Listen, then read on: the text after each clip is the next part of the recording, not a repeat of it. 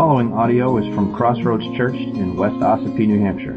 For more information about Crossroads Church, you can go to www.crossroadsossipee.com. We're going to look at uh, Mark chapter 2 this morning. We've made it to chapter 2. Um, that's a page 837 in the Pew Bibles, if that's helpful to you. Um, and I would like uh, everyone who is 11 years old or younger to raise your hand. Show me where you are. You're 11 or younger. Okay. Thank you. You can put your hands down. Now I'm going to take a significant risk this morning. I, um, I preached a sermon on this text in 2008. And so for those of you who raised your hands, I know you didn't hear it. so, um, even not been born yet, uh, last time I preached this, in fact, uh, Crossroad Church had not been born yet when I last preached this text. Um, I can count on one hand the number of you that I even knew in in 2008 um, other than Caroline and my kids, or a significant portion of my kids. um, but the beauty of all of this is that although the original audience that I preach a sermon on this text to um, is quite different than you, and I didn't know almost all of you, this sermon was about you. So I pray that this slightly edited version of a recycled sermon uh, will be an encouragement to you. And I also just want to make the disclaimer that I don't dip back in the barrel for another sermon just because I didn't feel like uh, preparing this week. Um, let's let's pray together. Father, we're so grateful that your word is forever true, and that Um, we can look at the same passage again and again, and your Spirit still brings something new. Lord, we pray that you'd open our eyes to the truth of your word this morning, that we'd be encouraged by the truth that we find there, that your Spirit would speak to us. Open our ears to hear and soften our hearts to receive the message that you have for us. I thank you for the encouragement that this sermon has been to me throughout the week of thinking about this. And I pray that would be an encouragement to the rest of your people here today. We love you and thank you in Jesus' name. Amen. Are you aware that in a church there are a lot of buzzwords for Christian ministry, very popular uh, thoughts and, and strategies?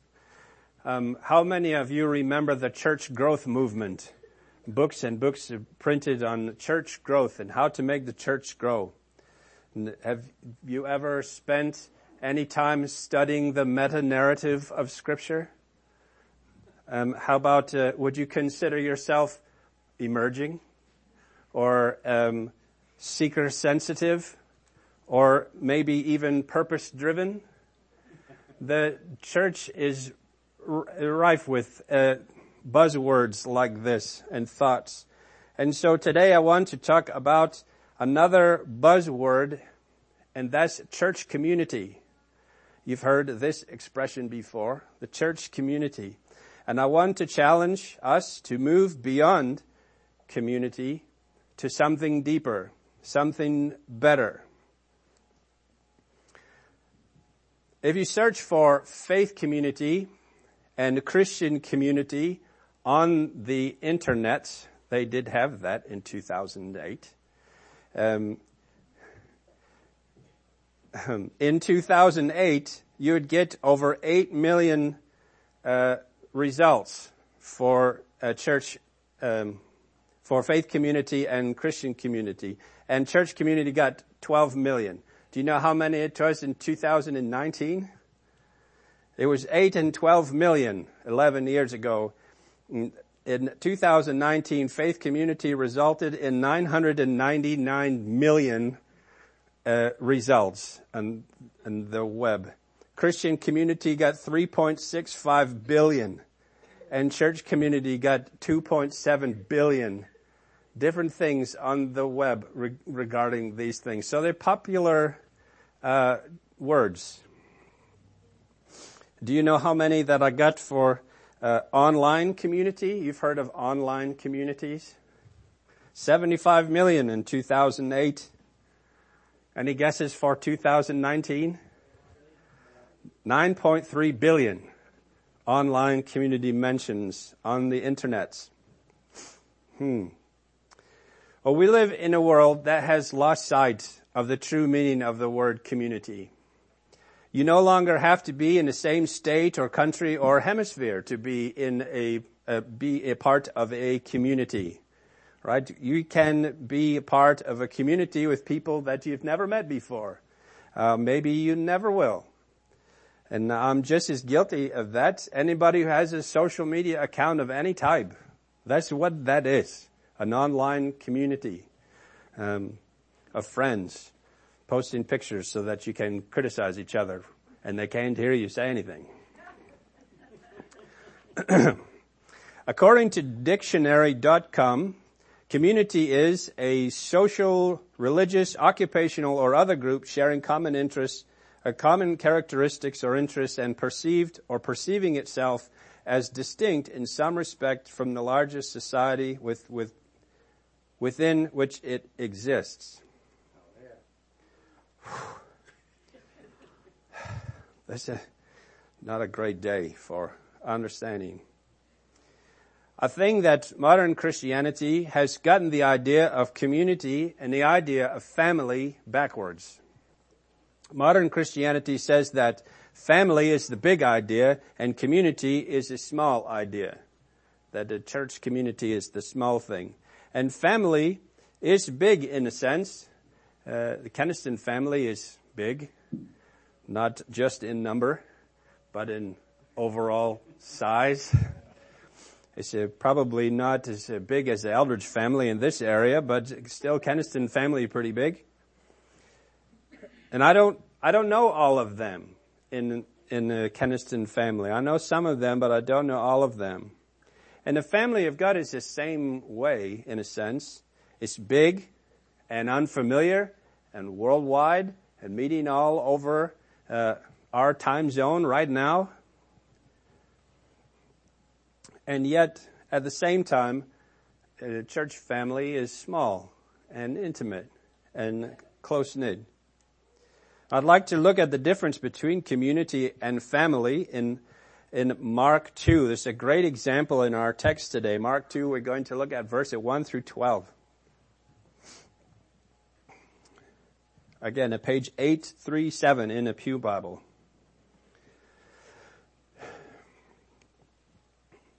And when he returned to Capernaum after some days, it was reported that he was at home. And many were gathered together, so that there was no more room, not even at the door and he was preaching the word to them. And they came, bringing to him a paralytic carried by four men. And when they could not get near him because of the crowd, they removed the roof above him. And when they had made an opening, they let down the bed on which the paralytic lay. And when Jesus saw their faith, he said to the paralytic, Son, your sins are forgiven. Now some of the scribes were sitting there questioning in their hearts, why does this man speak like that? He's blaspheming. Who can forgive sins but God alone? And immediately Jesus, perceiving in his spirit that they thus questioned within themselves, said to them, Why do you question these things in your hearts? Which is easier, to say to the paralytic, Your sins are forgiven, or to say, Rise, take up your bed and walk? But that you may know that the Son of Man has authority on earth to forgive sins, he said to the paralytic, I say to you, rise, pick up your bed, and go home. And he rose and immediately picked up his bed and went out before them all, so that they were all amazed and glorified God, saying, We never saw anything like this. This is one of my favorite stories We think about the flannel graph we've been talking about, where they lower the guy down through the roof of the of the building. This is one of my favorite pictures in my mind. During Jesus' ministry, he didn't have a home. He said, uh, foxes have holes and birds have nests, but the son of man has no place to lay his head. However, Capernaum, like we've talked about over the last few weeks, uh, is commonly referred to as Jesus' hometown or headquarters. That's not where he was born. We know that people knew that, but that's where he hung out the most. The Greek word when it says Jesus is home, it actually says Jesus was in the house. Um, I don't know, maybe 2008 that would have been funny. Jesus in the house. I don't know. So Something's just lost in a translation. so here's Jesus teaching in the house, right? And a great crowd had gathered to hear him speak. They had filled the house and the yard all around. The place was packed. And along comes this group of guys who wants to see Jesus. And one of them was paralyzed. And his four buddies carried him there to see Jesus, to be healed. And it's this group of guys that we can learn a great deal about moving beyond community to something greater, something deeper. So what can we learn from these men? What is about, what is it about their relationship that made it greater than just being in a community together?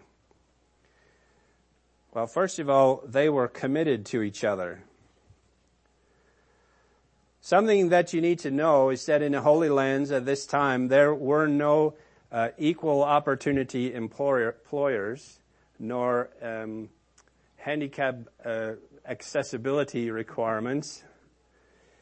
Life was not fair, and life was not easy. And if you had an infirmity like this man, there's usually only one job, only one way to provide for your needs, and that was begging drag you out to the side of the road and you sit there waiting for somebody to bring you food or give you some money so that you could buy food.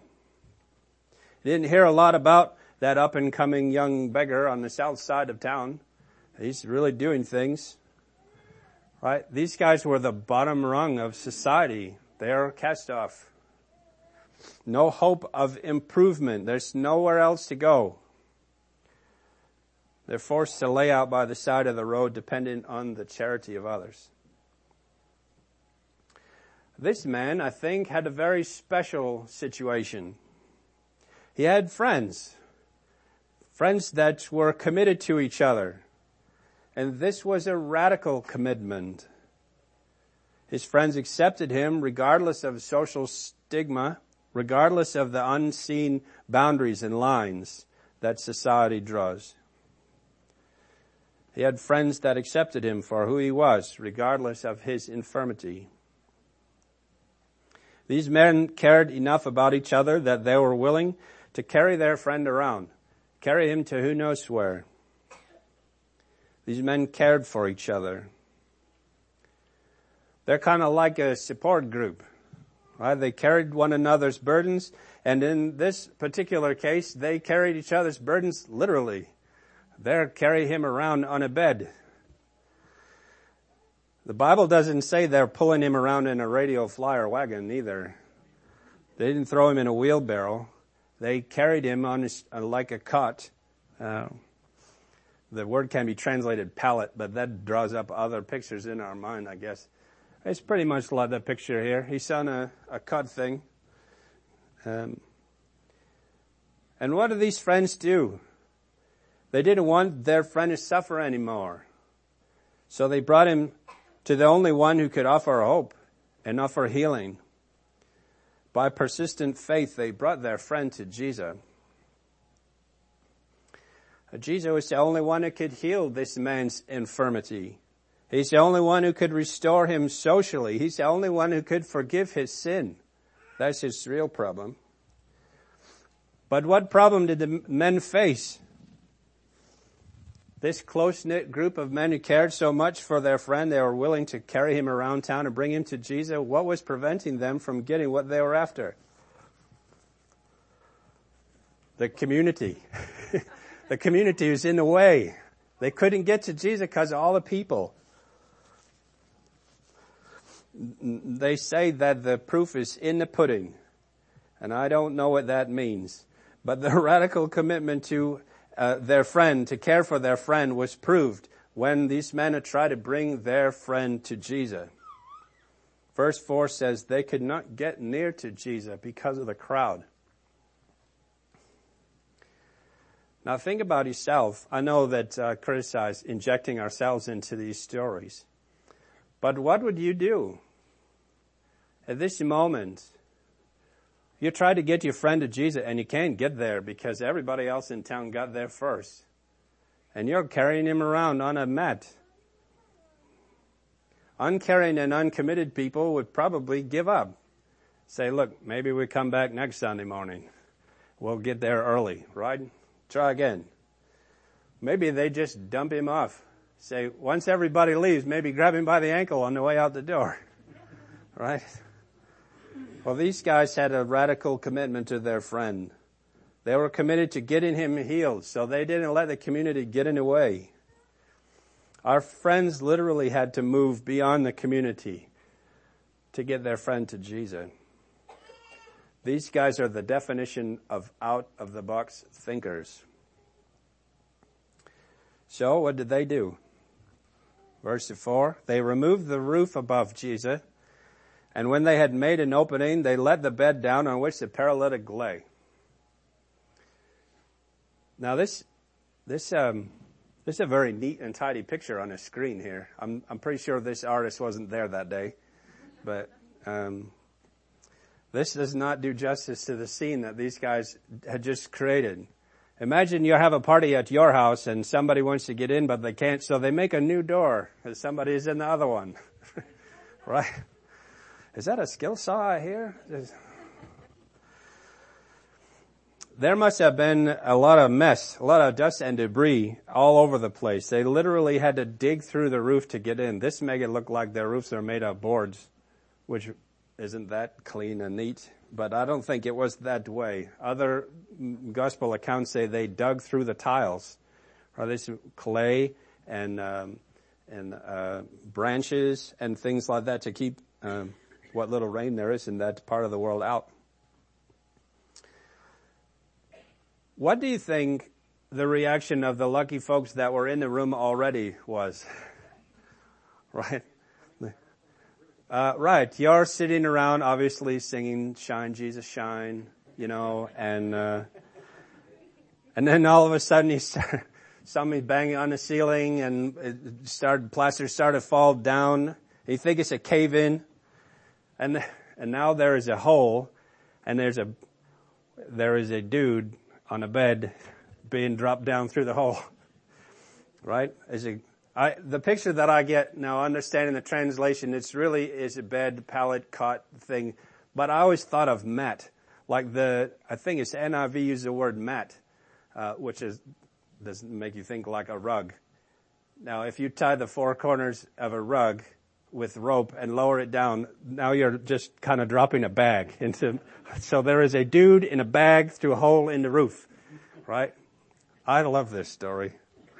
This is like some kind of fraternity prank, I think. It's hazing, right? He's just trying to get into lambda lambda mu, right? So you're sitting in the room and the, and the, and the roof starts caving in and the uh, idiots just get dirt all over my new tunic, right? What are you doing disrupting this religious meeting? We're here talking to Messiah and what are you jerks doing? Make a big mess. Well, that's exactly how Jesus responded, isn't it? I hear, okay, thank you. That's, no, that's not at all what Jesus did. Look at verse 5. When Jesus saw their faith, he said to the paralytic, son, your sins are forgiven. And it's later in verse 11, he says, I say to you, rise, pick up your bed and go home. and arose and immediately picked up his bed and went out before them all, so that they were amazed and glorified God, saying, We never saw anything like this. So what kind of relationship do these men have that's greater and deeper than community? If community is the, highest goal of a, of a church, these guys went another level above. What would you call that? Family. There's only two ways to get into a human family. Do you know what they are? Right. Birth and marriage, blood and covenant. That's it. You're either born in, that's how you get in by blood, or you're married in or adopted in. That's uh, how you get in by covenant. But there's only one way to get into the family of God. You know what that is? By the blood of the covenant. Right? the covenant Jesus made with us that whoever believes in him shall not die, but have everlasting life. These men were family, and they're looking forward to the blood of the covenant that would be poured out for them on the cross. And we who have faith in Christ are family by that same blood. So as a family, we should learn from their example by being radically committed to one another, regardless of flaws or infirmities. Hebrews 10, 24 and 25 says, Let us consider how we may spur one another on towards love and good deeds. Let us not give up meeting together as some are in the habit of doing, but let us encourage one another, and all the more as you see the day approaching. As a family, we can learn from their example by caring for each other regardless of the difficulties.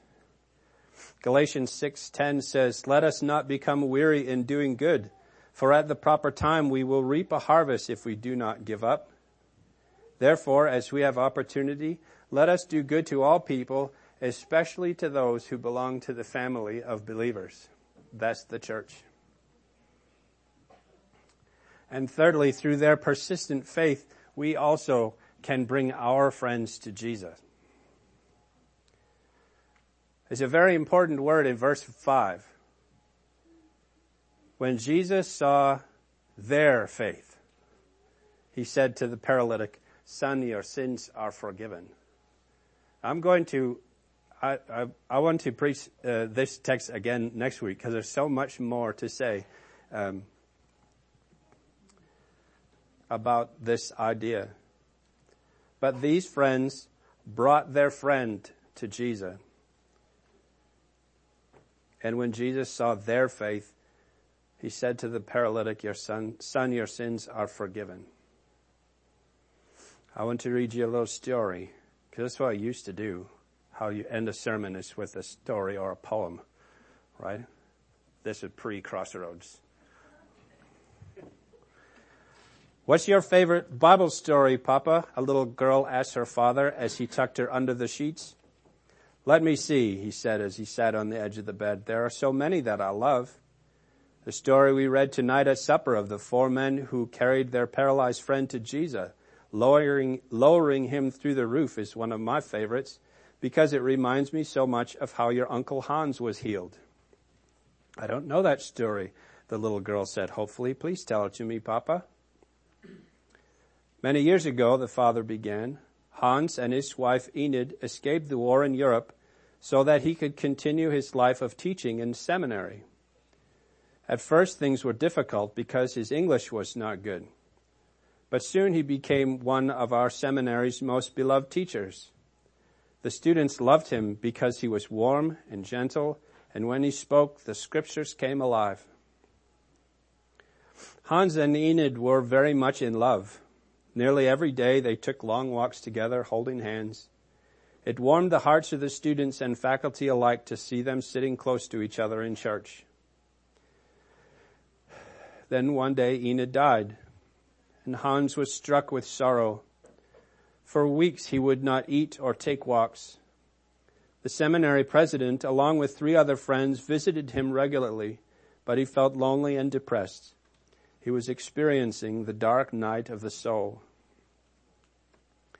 On one of their visits, Hans said to his friends, I am no longer able to pray to God. In fact, I'm not certain I believe in God. After a moment of silence, the seminary president said, Then we will believe for you. We will make your confession for you. We will pray for you. The other friends looked bewildered by the president's word, but not knowing what else to say, they agreed. In the days ahead, the four men met daily for prayer. They made confession on behalf of Uncle Hans. And they asked God to restore the gift of faith to their dear friend, and they continued to visit him in his home. Then, after many months, the four men all gathered in Hans' living room. He smiled before he spoke. It is no longer necessary for you to pray for me. Today I'd like you to pray with me. The dark night of the soul had passed. There was a long silence before the little girl spoke. Uncle Hans was like the sick man in the story, wasn't he, Papa? Only instead of a mat to carry him to Jesus, his friends used prayer. Father nodded and kissed his daughter goodnight.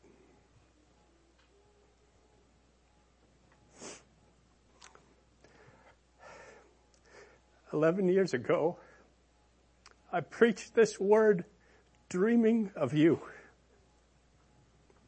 of what a church family could really be.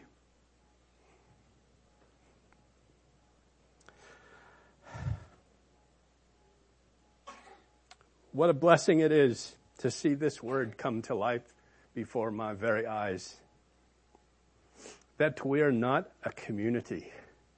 We are a family by the blood of the covenant. And that's real. That's no strategy book. I've had many uh, friends in ministry ask, how do you do it? I said, there was a book written a long time ago Obey the Lord. Stay out of the way. And you are the result, a true family. And I praise God for you. Amen? Amen. Now, as a continuation of our family time here, we're going to welcome a new child of God. Your brother, Jonathan Schlemmer. And we're going to inaugurate him into a church family through baptism. So the worship team is going to come and play a song, and we're going to go get ready and have baptism. Okay? Well, let's pray. Sit down. I didn't write that down, I forgot. Let's pray. Father, we're so grateful for your love for us. We're so thankful that your um, your desire for our two church family to be here in this place has come to fruition. And we pray, Lord, that you'd continue to work in each one of us, knowing that not everybody's in the same place and not everybody's relationship with everybody else is the same. I pray that you would continue to grow those ties, strengthen uh, the bond between us. Lord, we thank you for dying on the cross to make us a family, to make our adoption possible. We pray, Lord, that you would be glorified by your family here today. We love you and thank you in Jesus' name. Amen. Okay, now the worship team can come up.